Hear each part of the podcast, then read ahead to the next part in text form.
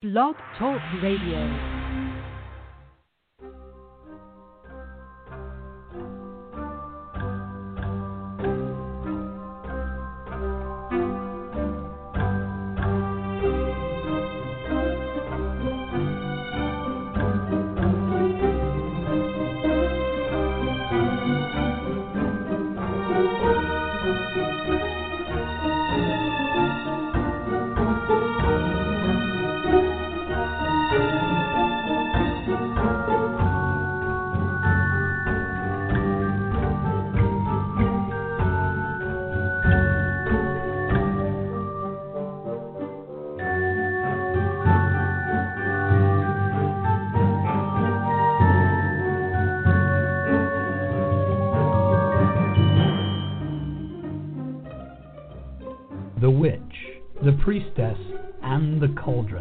A podcast featuring Elvyra Love and Phoenix LeFae, two out of the room closet professional witches with over 70 years combined experience of making magic.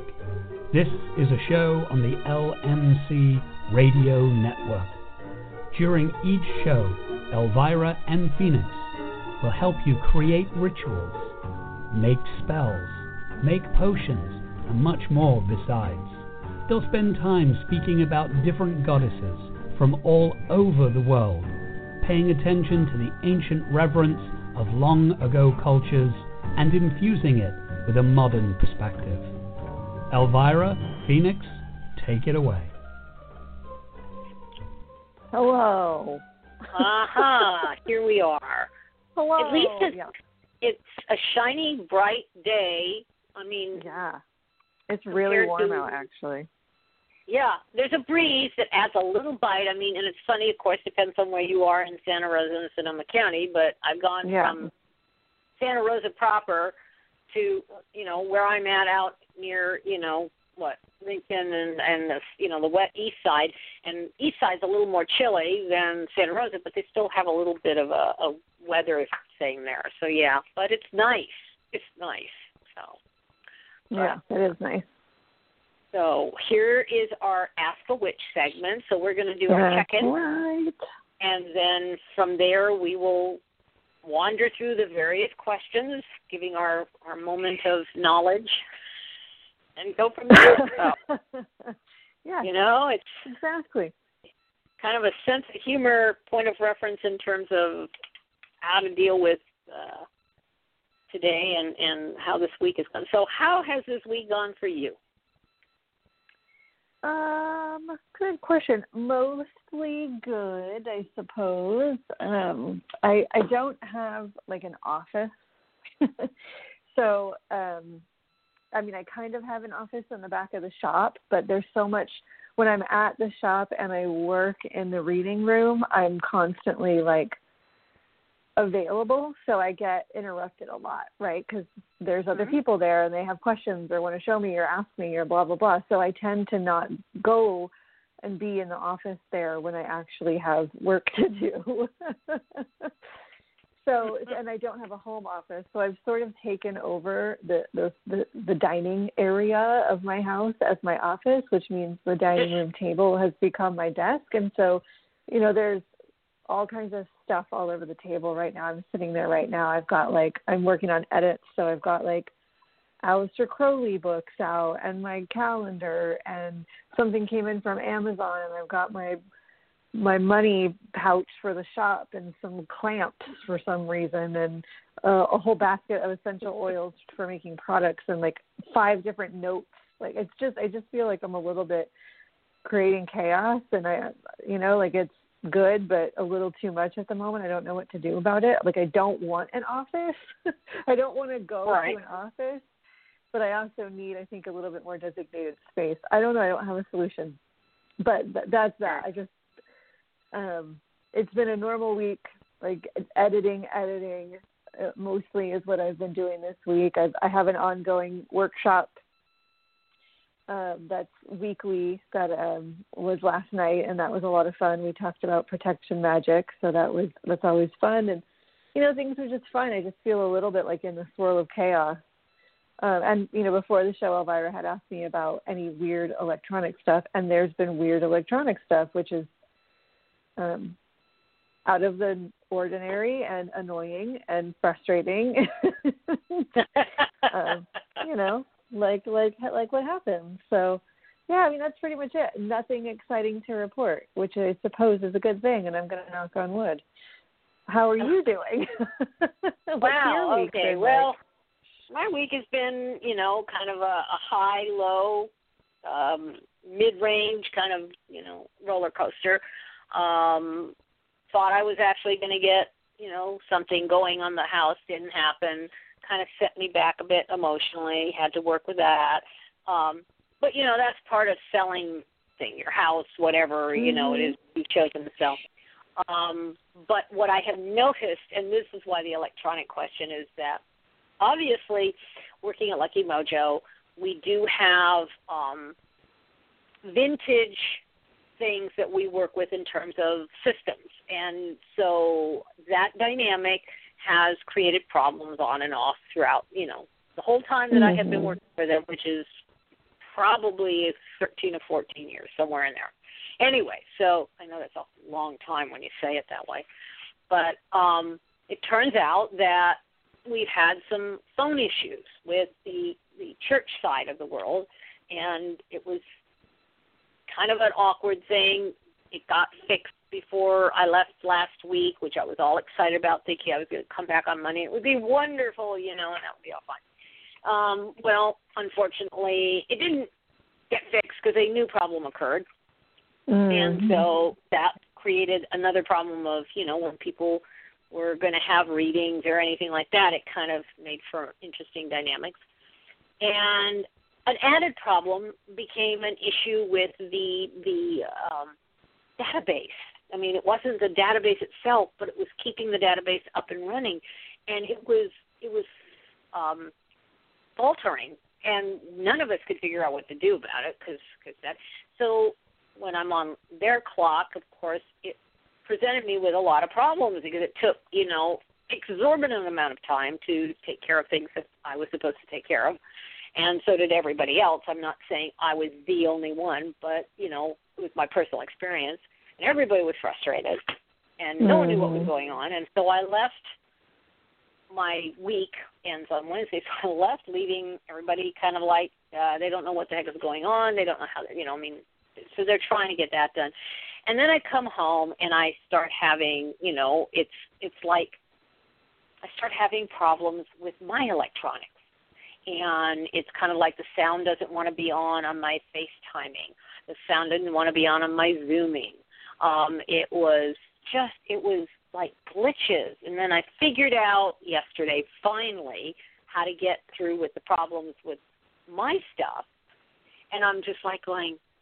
And I asked other people. I actually went to get my hair done, and my hairstylist tells me about all his massive issues with electronics and issues, and I'm like, you know, and I mm-hmm. clients that had said some things, and I'm like, I'm, wow. It's not even Mercury either. retrograde. That's it. I said that, and of course, everybody looked at me, and a couple of people said, I don't believe in that, and I'm going, well, whether you do or you don't, this is a massive, you know, Mercury retrograde issue that happens when we've had Mercury retrograde. So they kind of looked at me and, and snickered a bit, but um so I don't know. I mean, it's and the only thing that I can think of, and this is one of those like, let's take a positive view, is that we are moving into literally we're in Pisces. We will be moving into Aquarius, and officially the way that I guess a lot of the astrologers are looking at it, and I don't know how many of them. I know one in particular talking about this is that when we hit the uh, equinox this this month, this year, it ends 2020 because it goes from mm-hmm. equinox to equinox. Okay. Right. And by doing that, we are no longer in a Capricornian time frame. We have moved into Aquarius.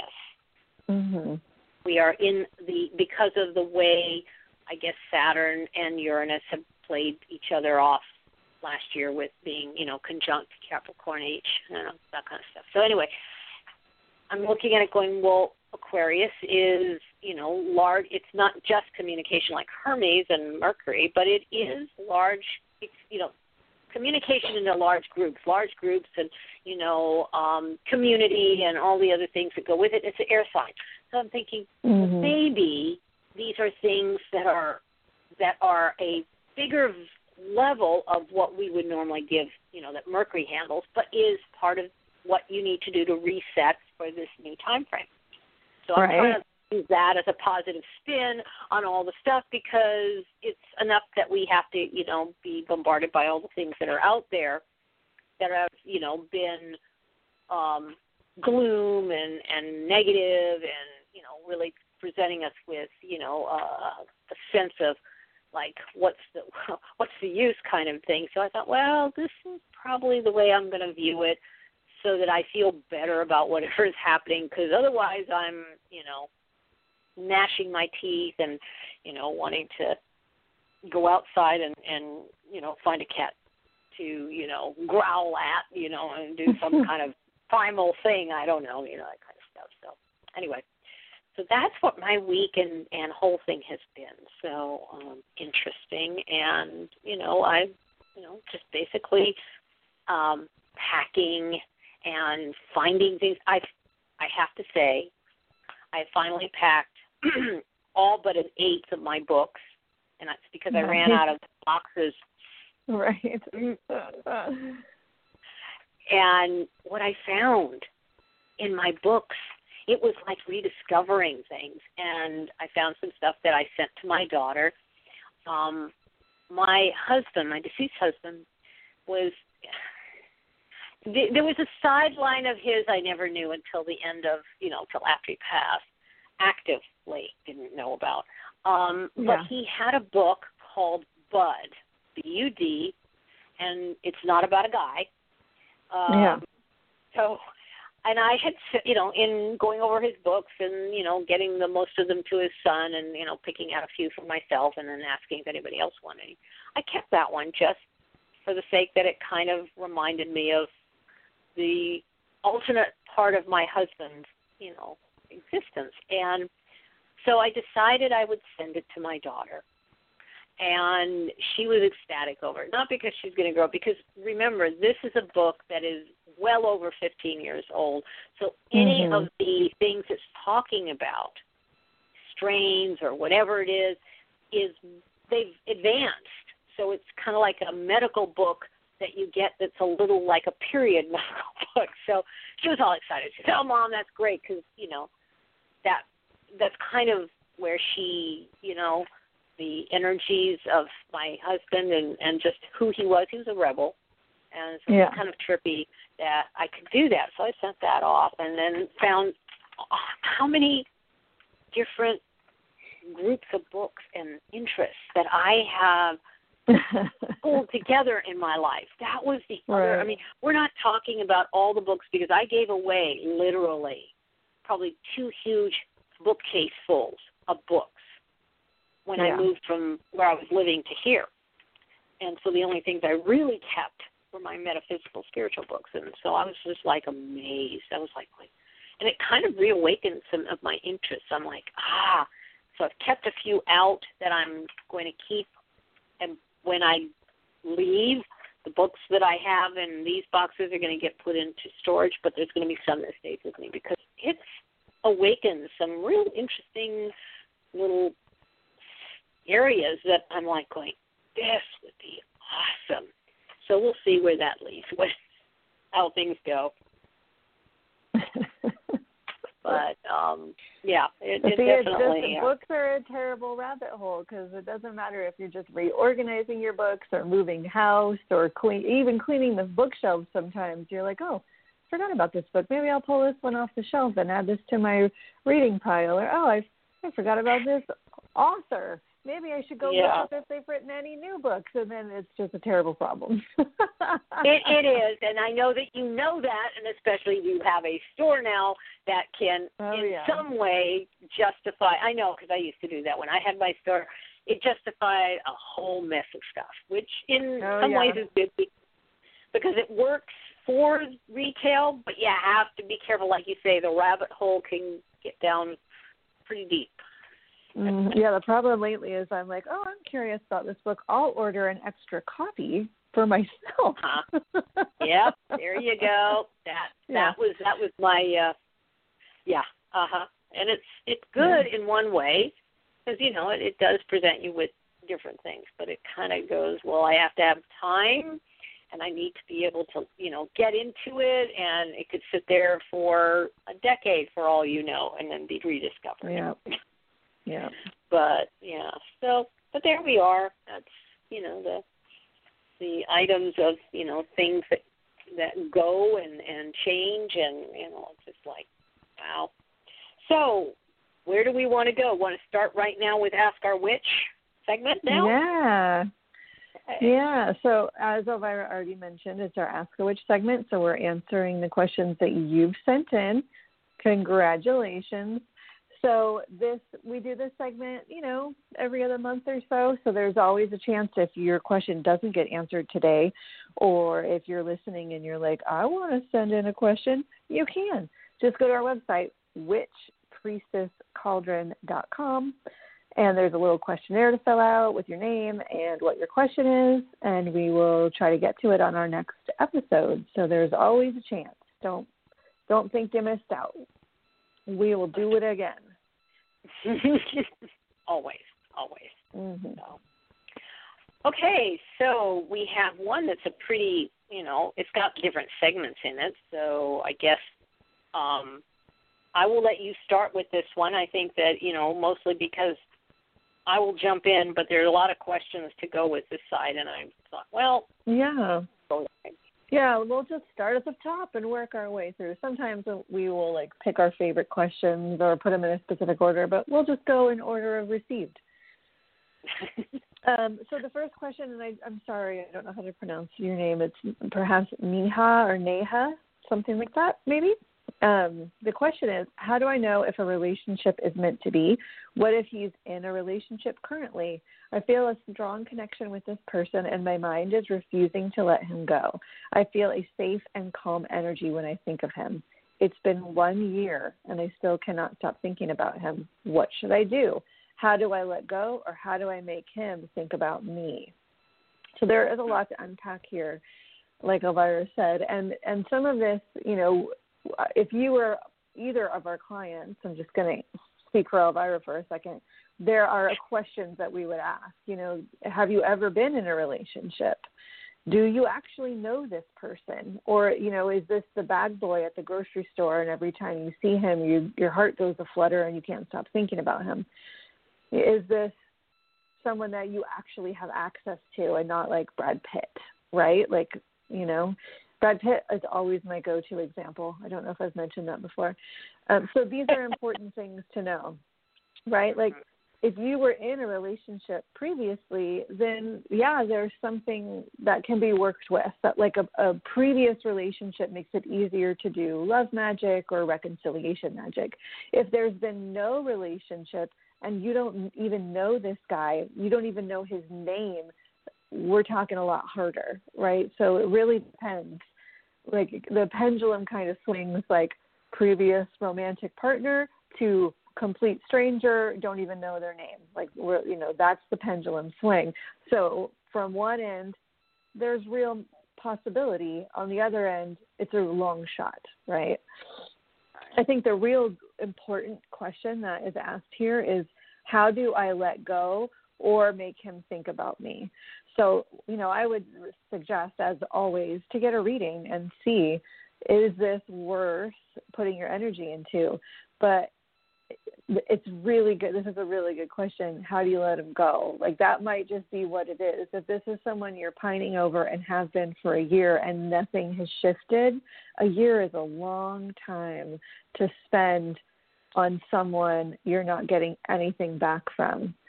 So I would start looking at, you know, cutting, cut and clear spell work, cutting cords, doing healing baths for yourself to get, like, literally wash that boy right out of your hair, get that off of you, and shift your energy.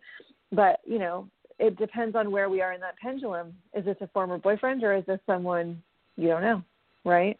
So it's tricky. It's a tricky question because there's so many variables. right. what would you add in there? Well, um, what caught my mind is what if he's in a re, in a relationship currently? Obviously, that's one that we also deal with a lot. Is you know whether or not it's a physical thing that has actually been taken. You know the the relationship between the client and the person they're asking about has happened, or it's just that they met each other and they've had these great conversations and you know longing eyes and touch, or you know variations um, if there's another individual this person is with, then that also makes it kind of one of those. There's a there's a uh, an issue. So the the primary one I think comes back to how much involvement have you really had with this person in a relationship of whatever nature. Mhm. And then Yeah. the second one would be the current relationship because here's the thing. You want him to think of you know the other half of the question how do i let go or how do i make him think about me? Well if he's not in a relationship and he's out playing the field it's probably a lot easier to get him to think about you number one. Right. if he's in a relationship it is difficult because he's focused. He's focused on whatever the relationship is. Even if it's a troubled relationship he's still focused on it. So i sense that without getting killers of that nature to know these the, the pertinent questions that we as readers would ask, it makes it a little bit of a kind of well, here we are. So I, since she gave you how to let go, the the other part is is that to get him to you know think about you, um, there are ways to do that, and you know Mhm. something where you know you know we call they're called skull candles. I have at times given somebody the ability to just say, look, go ahead and use a candle with his name on it, you know, birthday, you know, some love oil, stuff like that, and then talk to it while it's burning because in a skull candle, you do the same thing. You load it with herbs, you do a whole spell, and then you talk to it. And as it burns, it you know you're talking to the the, the aspect of the etheric part of him and you know kind of sending him messages and of course times like that are you know dream time nighttime when things are less um intrusive you know his world is Mhm. quieter um but you know come to me and all these different you know spell works honey jars and sugar jars and sugar bowls and all are part of the way to get the energy moving towards him. But it really could it really goes back to what is the original relationship before you know like you got together it was a it was for him it was a fling for you it was like love forever and ever and he went back you know he you know continued with his current relationship that kind of a thing. It really becomes a problem on how you you know you're going to do your magic and of course when you get a reading it's you know there's a as we say we have questions we ask them it's like taking down at a doctor you know you write down on the paper they always give you papers to you know to fill out including when you go back if you've been with them for a while like what's changed and da da da da so Mhm. that's important because nobody can give you an exact answer unless there are Right. certain questions. So I kind of I agree with uh, Phoenix on you know really knowing about the situation, but I also noticed that that second question, you know, it may be that this person energetically is, you know, I'm going to use some other terms, is a soulmate, but not in the sense of a soulmate like love in it forever. If it comes from a soul group and you feel simpatico with them because their energy is of a similar nature, and thus that you know kind of came down in two bodies, and there you are. Um, that is a very common uh, uh, occurrence, and they come in, in in different forms. It doesn't always have to be you know it can be a sister, it can be a cousin, it can be you know a boss, it can be uh, uh, you know whatever. It's you feel that that comfort, and I think that that strikes me right now as you know the the basis of whatever else may or may not have happened in the physical plane to that because of you know it's you know I think about him and I feel safe and calm energy and you know that kind of process. I have that sense, but that again is without any other further information. Mm-hmm. That's my hit on it. Yep. Sounds good to me. okay. Well, I mean, as far as this, this is this is a question that we get as from a client. I mean, I love it, but it's it it's there's a place where we can't ask any more questions in response to what this person is bringing forward. So it's kind of hard to yeah. kind of do that. But yeah, um, first step, if you really want to know, is find a good reader and get get some advice on, you know, with the information that they will ask you on what to do. Right. That would be our our direction. So, um, yep. Next one. I like this one. Amy, do you have a favorite tarot card? Yes. Yeah, that's a good question. Yes, I do. Um, it's funny. I have a favorite card, and it's the Temperance card. Mm. But it's because to me, it's the alchemical card. And, you know, everybody talks about different angels that it is and what it represents because in the Waite Rider deck, or Rider Waite deck, um, it's always an angel with a foot on the land and a foot on the water and, you know, two uh, cups going from side to side. And when we did our um, major arcana uh, sequence, we talked about this. But I like it because it, it's um, it means there's transformation that can happen, and it comes yeah. from a higher level more than anything else. I just I I resonate with that because, quite frankly, looking at what I have now fallen into into a uh, life path and what you call career is working with people on helping them transform mm-hmm. and go through transitions. So it it it's like my calling card, I guess. So that's my favorite card. What's yours? Well, I I can't really answer this question because I can't narrow it down to one. Um, like I have favorite cards for different reasons and circumstances. Like I love the star card. It's one of my favorites. It's just it personifies beauty and hope and healing and so I find it it's very uplifting for me. I I, really love that card. Um but my favorite card so like my favorite card from like a joyous this is beautiful this makes me feel good is um the star a close mm-hmm. runner up is strength i just really love the energy of that card it's like uh, when I was really young and first learning the tarot, the strength card felt like a, fe- very feminist card because it's a woman with her, you know, with a lion. It just felt very feminist to me. So uh, that's got had a soft spot because early on in my training that card appealed to me. But mm-hmm. I think I've already started this sentence a couple of times. My actual favorite card is the Eight of Swords. Wow. And the reason, I know, right? The reason the Eight of Swords is my favorite card is because when it comes up in a reading, I'm always like, aha, I know exactly what's going on. For me, this card is the ultimate in be, being your worst enemy, being your own um, jailer, being the one who's keeping you stuck. And so when this card comes up, I'm always like, "Oh, you're the problem. Like you're the one that needs to like release your bounds. You're no longer tied. That's all an illusion. Let go. Take off the blindfold. Skip through the field. You're free. You're free." Like I just love the hidden message of this card is right now you're all tied mm-hmm. up and guess what? You're not actually let go. Stop letting yourself be trapped.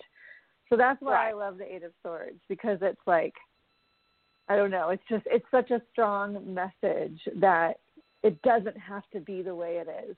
You are keeping yourself stuck in stupid patterns. Maybe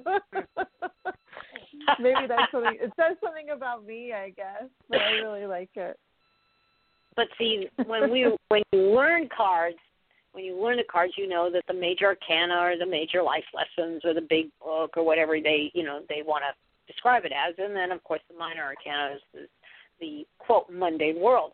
But when you're dealing with when you're dealing as a reader, it's important to realize that we're talking realistically, we're talking to two parts of that person, whoever is asking us the questions. And so to have that card be an indicator and be something you really it's like it's the um the signal that you you finally get the signal in terms of where they're at that's very appropriate for the the what we use cards for is you know yeah. to help people come with answers that sometimes they don't want to hear the answer and you know other times they're all ecstatic because what comes out is really meaningful. And so that's a i like that's very interesting because you know i never look at that card as a um an evil card. Of course if you're going to get right down to it if we look at those cards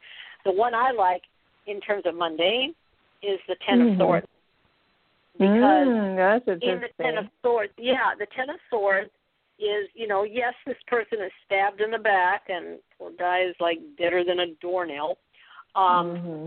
but then there's this this sun coming up, the you know, the sunrise and invariably there is uh, you know, there in the decks I have used, there's this little um owl sitting on a branch, kind of like the wisdom gained from what has deadened whatever is going on. And it's you know a lot of times it's mind stuff that has happened but um you can rise again. You can you can mm-hmm. rebirth yourself. You can rebirth the mindset. You can you know find a way because the wisdom is what you've acquired. It's just you have to now put it into practice. So i guess maybe the two of us have these little things that are our signals and we really like them because they help what we need to do for our whatever client. So, you know, there you go. I think that's that's you brought it up, and I'm like going, what minor arcana card do I like? And where is it? You know, and, and then immediately that that that whole thing, you know, comes up, and I'm going, boy, both of us are into the you know the sword and the you know cutting through the bullshit and all the things that come up with the that kind of energy. So yeah, I got a little yeah. more than I think she, you know she might have expected when I'm asking the question. So, do we want to do a uh, a commercial break since you know we're kind of oh. at halfway? Yeah, let's get that out of the way. We'll take a Yeah, quick so little break, and we'll be back with more of your questions. Yes.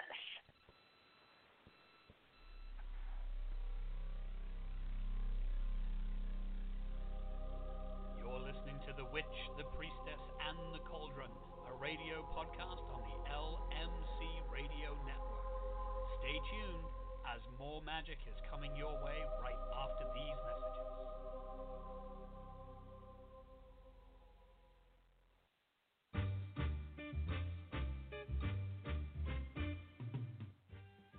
The LMC Radio Network is a media alliance whose excellent shows include The Lucky Mojo Hoodoo Rootwork Hour with Catherine Yronwode and Conjurman Ollie, Sundays 3 to 4.30. The Crystal Silence League Hour with John St. Germain, Tuesdays 5 to 6. The Witch, the Priestess, and the Cauldron with Elvyra Love and Phoenix LeFae, Fridays 1 to 2. And Blue Flag Root Radio with Lady Muse, Fridays 7 to 8. All times Pacific, Add three hours for Eastern, sponsored by the Lucky Mojo Curio Company in Forestville, California, and online at luckymojo.com.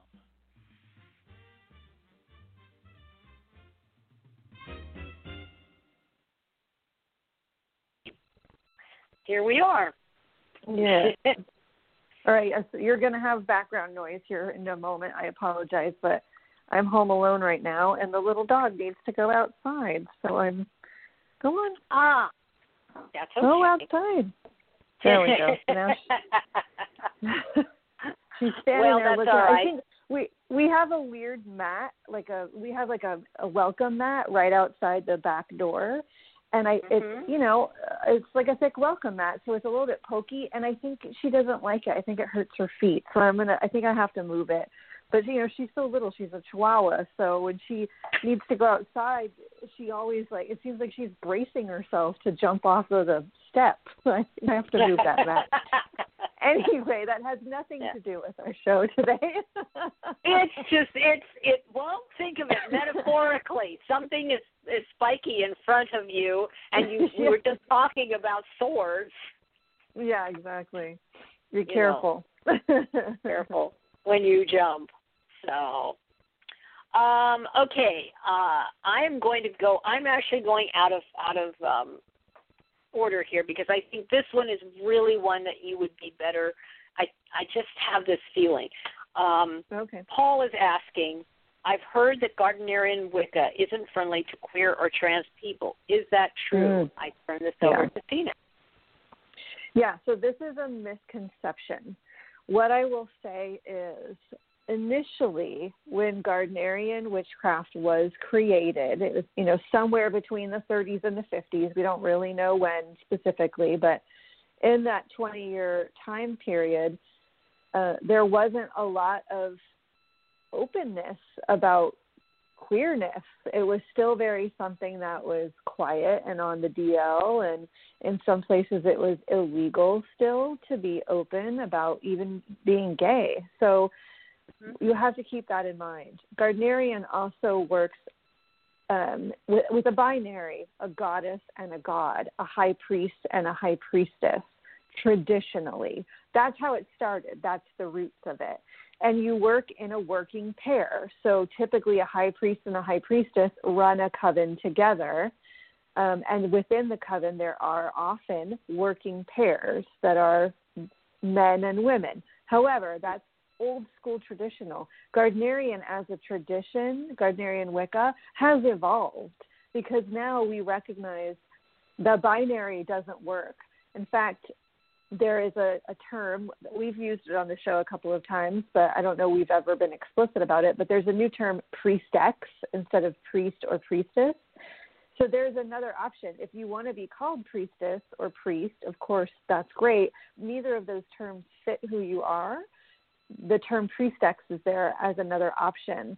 Um, there's a lot of conversation within Gardnerian circles about breaking the binary and having um, folks of all genders step in as the priest or the priestess or the priestex and change roles and do things differently. There are working covens that have um, only female members. There are working covens that are all queer. There are all kinds of flavors of, Gard- of Gardnerian now. So, what I will say is, will you find closed minded, transphobic, bigoted Gardnerian Wicca circles out there? Yes, unfortunately, that you will. But that is true of any group. For the most part, my experience has been, and there's a lot of like um, secret Gardnerian groups like on social media where you can't get in unless you can prove your lineage and prove you're initiated. And what I have seen overwhelmingly in those groups is that is the binary is no longer the way that most groups function. Um, inclusivity is important, and making Gardnerian accessible to the whole range of gender and gender expressions is where the tradition has moved and is continuing to move towards. So there may be a rumor out there that that that Gardnerian Wicca is not a place for trans folks or queer folks in general, and I would say that that is not my experience. That is not true, um, and that is a very very slim minority of groups that are bigoted, and those groups can go and suck an egg. Like they don't belong in Gardnerian Wicca, as far as I'm concerned. We're an inclusive community, so that's what I say about that. Honey, and it and you speak and I will say this. When I started and when I was doing groups and the different things that were out there, um, it was still explored. It was Yeah. um most of what my groups were were um women, mostly because uh, you know, that was a time of more feminist, more empowerment.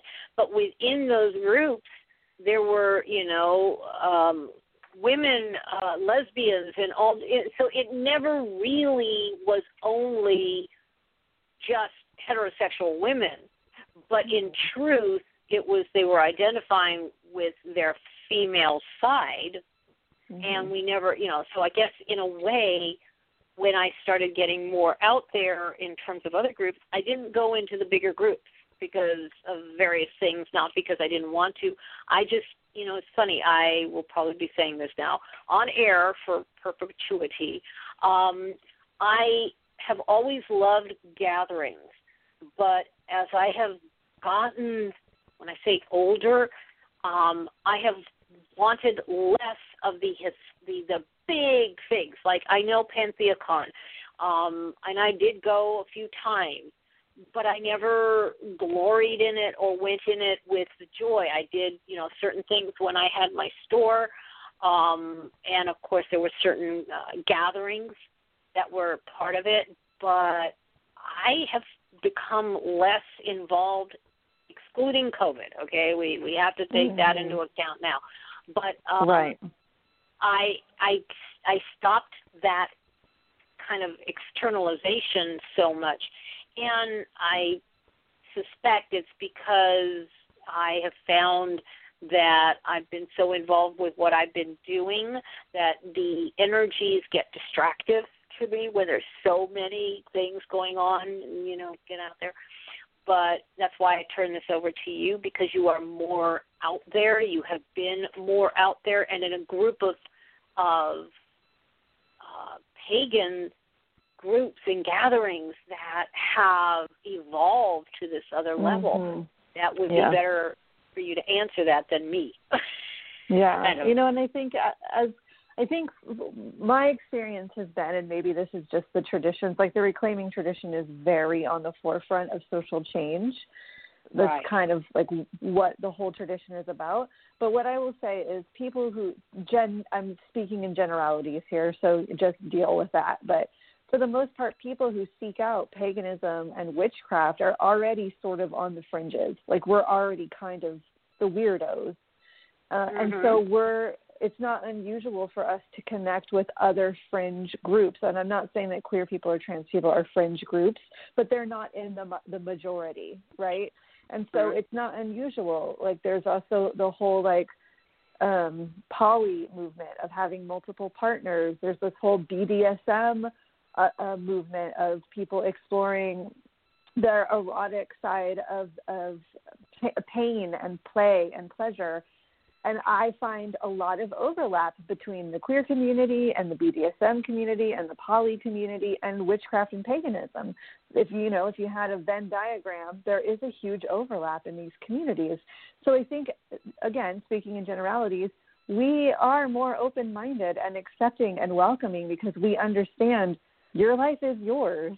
And the way you choose to walk it, as long as you're causing no harm to others, is the way you choose to walk it. We tend to not be judgmental about things like that. So, you know, I think that as culture shifts and changes, paganism and witchcraft tends to be at the beginnings of those shifts and changes because we're seeing it in our communities first. Exactly. Exactly. Yeah. We're kind of like the barometer of it. Yeah, exactly. Yeah. And yeah. so that that's you know, it it's amazing that when in just a short time, you know, because you know obviously things were going on in the, the 30s and and the 40s and probably the 20s, you know, with Theosophical and you know, so there was a lot of first mind and and the mind and spirit and you know that kind of thing, and then it kind of went into more of the visceral aspects, and then in their own way, they were rebels, you know, mm-hmm. to the mores of the time where you have a man and a woman doing these rituals and of course there was always and again we talk about this and have in in different uh, shows where there was sex you know the the, yeah. the great rite okay yeah. and, and being uh, naked. nakedness yes and these were things that were like and then you get into you know the the 60s and you know late 50s early 60s and it's the drugs you know psychedelics or or marijuana or how ayahuasca mm-hmm. not that these things were well ayahuasca's been around for a long time and so is marijuana but the point is that they were part of what became introduced because right. that was what was coming in and then within the entire community there is the the uh, LGBTQ Q. I think now we have it. I'm kind of like, again, Yeah. I'm a little behind times in some of this, but I'm trying to keep up. Uh, is that you've got all these different aspects that are coming in, and those are part of what you know flows in. So that yes, you will have the traditionalists. Come on, Mhm. to the concepts of Christianity, Catholicism, Judaism, Islamic, Buddhism. Buddhism is pretty, you know, loose, but you know, Taoism. All of these traditions that have become structured institutions have Right. also their, you know, breakoffs. I mean, gosh, when Luther went out of where they were at, it was like heresy. You know, I mean, there was all these things. And so I look at this as this is part of growth. And, you know, we also go to, you know, what feels good and safe. So if you want to be more in a Mhm. structure of just the old fashioned Gardnerian, great. But I get it I get more annoyed. I think I had this conversation actually with a friend of mine. When people get into something someone did, they make it the the the God. There is no way but this Bible, this book, this philosophy, and everything else is you know wrong. And it started, you know, I mean, I said it because I was talking about um, a psychiatrist. Well, he was an MD, but he started a movement of psychiat- psychiatry, and his name was Wilhelm Reich, and orgonomy, and he, you know, the books that became the ones he wrote were ones that were leading edge and he basically wanted every he made a point of always saying take this and begin process work on it take it from where i brought it you know but then a group of people decided they wanted to make it the gospel of orgonomy and there's nothing more to it and that's it and anything out of that is wrong and i Mhm. mean i think that's the same here with gardnerian or any tradition that starts and gets you know movement going but Right. you know you kind of have to be willing. We are fringy. We are we are the the, the beginning the leading edge. So of course things are going to come in and sometimes they're not going to feel good. Okay? So Mhm. yeah. That was a Yep. yeah. Okay. Sylvia. Sylvia says i'm interested in plant magic. How do i work with plants as a witch? There are some things I will be very conscious of saying. I am not a um, a plant witch. I love Mhm. plants, but I am not an, a, an herbal um, based witch as far as that is concerned. I do know and have because it's life force energy. I will commune with the plant or Mhm. with what I am trying to do with the herbs that are there. And because we have wonderful um, reference books, I will use those. My sense here to say, how do you work with plants is you connect with them on a spirit level because everything has a, I think this is kind of interesting. It, everything has a spirit. And Right.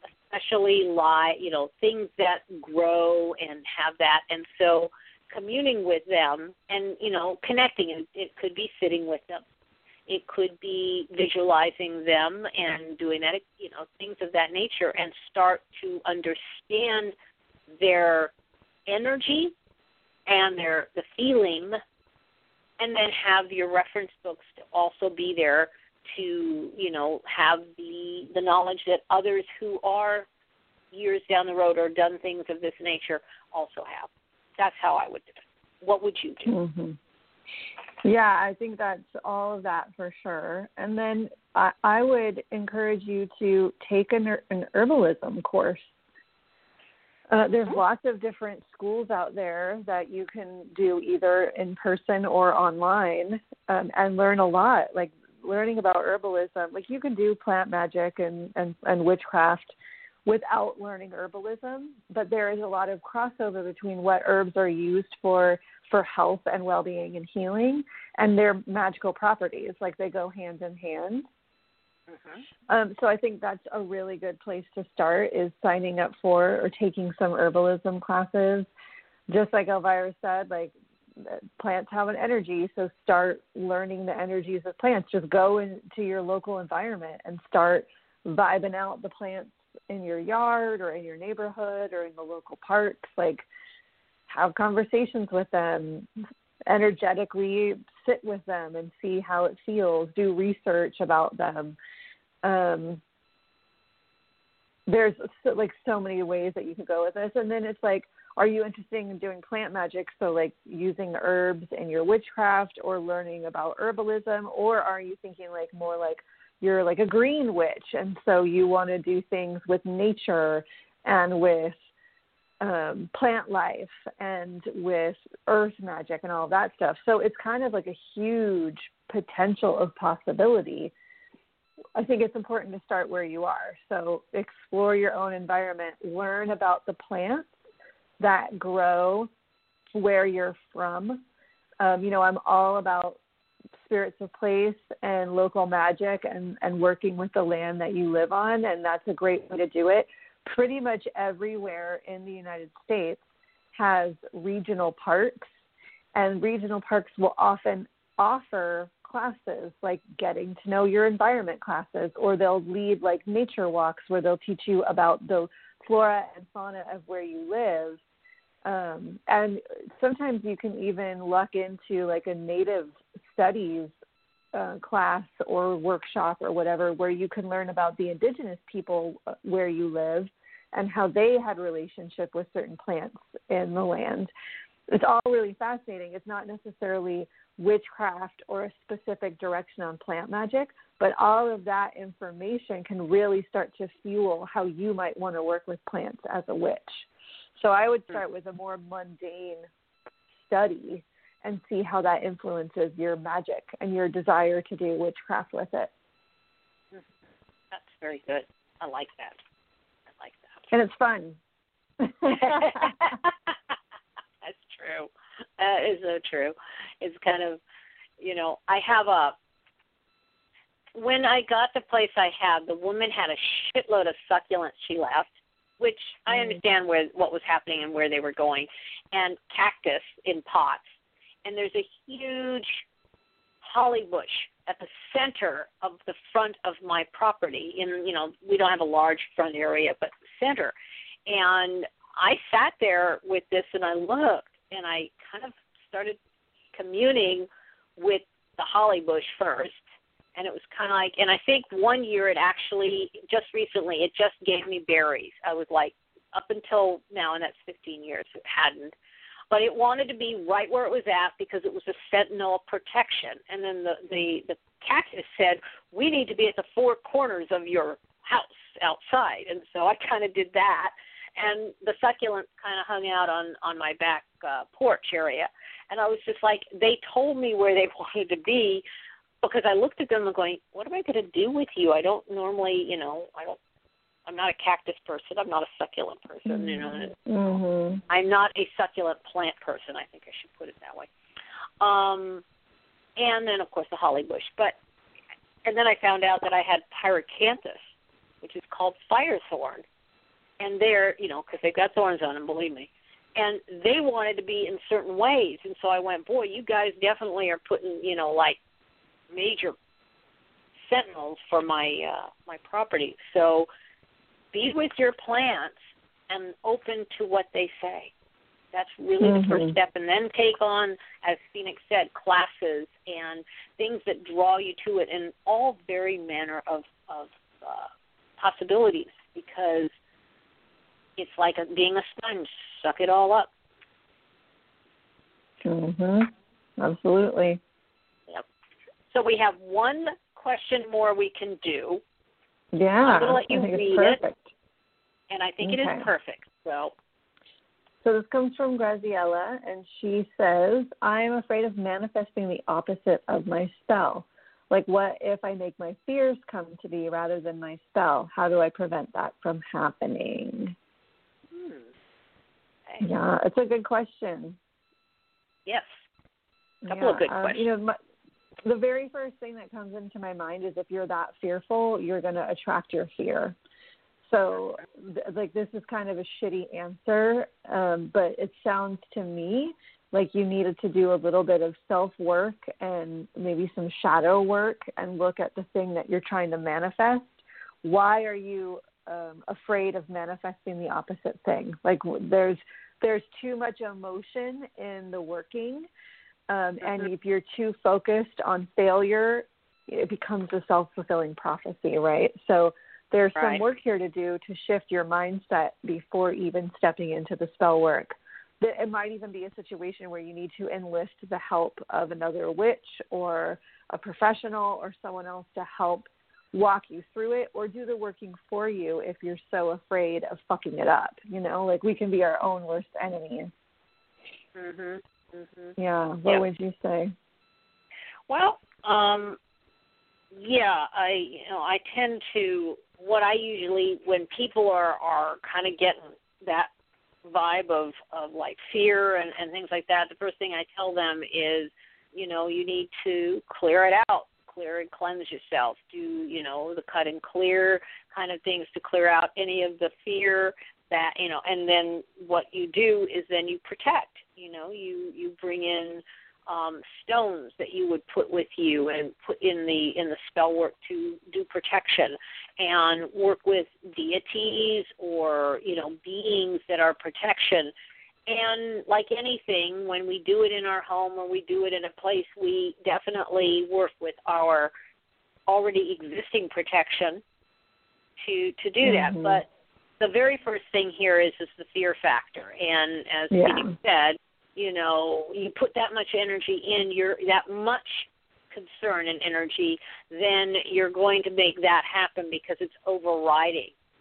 And um i know we all there are different times that we're trying to do something and we have that concern and we need to examine where it's coming from. Do we feel we don't deserve it do we feel that mm-hmm. what it is we're doing is so you know if it's a darker magic that we have tr- you know our our belief systems we grew up with are indoctrinated in us and so of course that brings in another level and mm-hmm. i think that observing that and then saying just as phoenix said you might turn this might turn the particular thing you're trying to do over to a worker or helper and then have them work with you on how to protect yourself so that you also don't add that energy even through the etheric lines to the work they're doing. So, yep. I mean, because every one of us as workers know that we can. The energy we're connecting with is the desire the person wants. We are not the one saying, "Oh, I want to do this." We're saying right. we will we will take on this this thing, but if you're if so there's a certain amount of connection to the individual we're doing the work for. So the individual needs to be um, clear and grounded, and so thus there is a point here where self worth. You know, do I deserve this? You know, meaning if it's mm-hmm. something you really want, but you're afraid that you're not going to get it. Do I really deserve it? You know, some of these other things need to be worked on as well. So that's yeah. where I come from. Absolutely. You know, one of the tenets of witchcraft, in my humble opinion, is to know thyself and understand your inner working and what makes you tick and what makes you frustrated and how and why and where you have uh, trauma and baggage and start to deal with that stuff. The more you heal and deal with your shit, the stronger your witchcraft will be, the easier your spells will manifest, the smoother the road is. So it is worth it to do. It's hard. It's not easy, but it is worth it. It makes everything else smoother. And it does, you know, it also doesn't mean that you're not going to have any more trouble or trauma or challenge. It just means you'll be better equipped to handle it when it does happen. You know, because that's life. Like life happens. You know, so so yeah. yeah. Yeah, that's all. You know. Yeah, that's it. That's the that's the reality of it, and we we kind of need to you know take it in hand and and continue. So basically, I think we've we've come to the closing of our our time frame almost. Mhm. Yep. So Yep, um, we're right at the end of time. So, you know, thanks for sending your questions and if you have a question, go, again, go to our website, witchpriestesscauldron.com, and fill out that little question, and we'll try to get to yours on the next Ask a Witch. and if we didn't get to it this time, please resend it so we can have Yeah. it as a fresh line of questions that we try to go through. Absolutely. Okay. Yeah. Well, next next week we are basically doing our equinox broadcast, so it will be um, a uh, re record a rerun of our what is constantly now our how do we want to put it our stable of uh, Mhm. Sabbath yeah. radio shows. So Yes. uh, and tomorrow is the uh, the the um, new moon, dark moon, new Mhm. moon, and it is a good time to start working on a resolution of what you would like for the new year because it's the last moon, the before the last new moon, before the equinox. So it is a very good time um, to like we do, an, a, a resolution, something we really want to do, we want to start, and then start working with it possibly in dream time. Yeah. Yeah. It's a very ne- Neptunian moment, so take advantage of that. Definitely. Yeah. And on that, Thanks for um, listening. thank you for listening, and we will see you back alive in uh, two weeks. Yep. All right. have a good night. bye.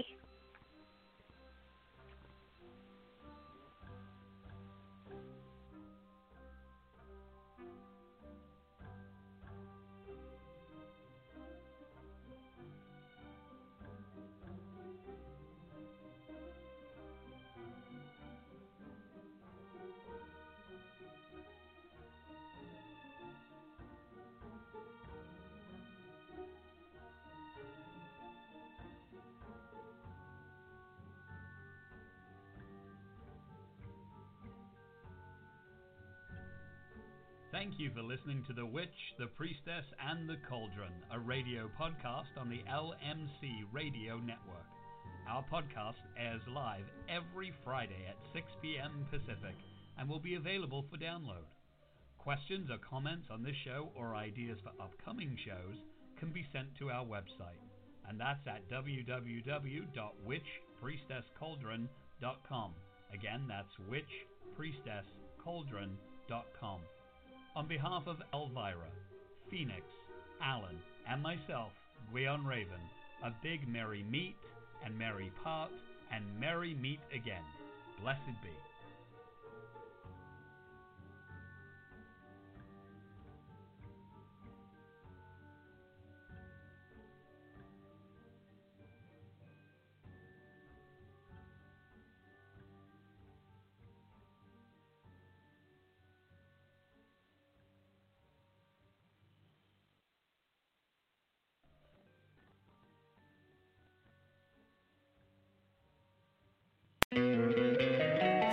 Don't you love an extra $100 in your pocket? Have a TurboTax expert file your taxes for you by March 31st to get $100 back instantly. Because no matter what moves you made last year, TurboTax makes them count. That means getting $100 back and 100% accurate taxes only from Intuit TurboTax. Must file by 331. Credit only applicable to federal filing fees with TurboTax full service. Offer can be modified or terminated at any time.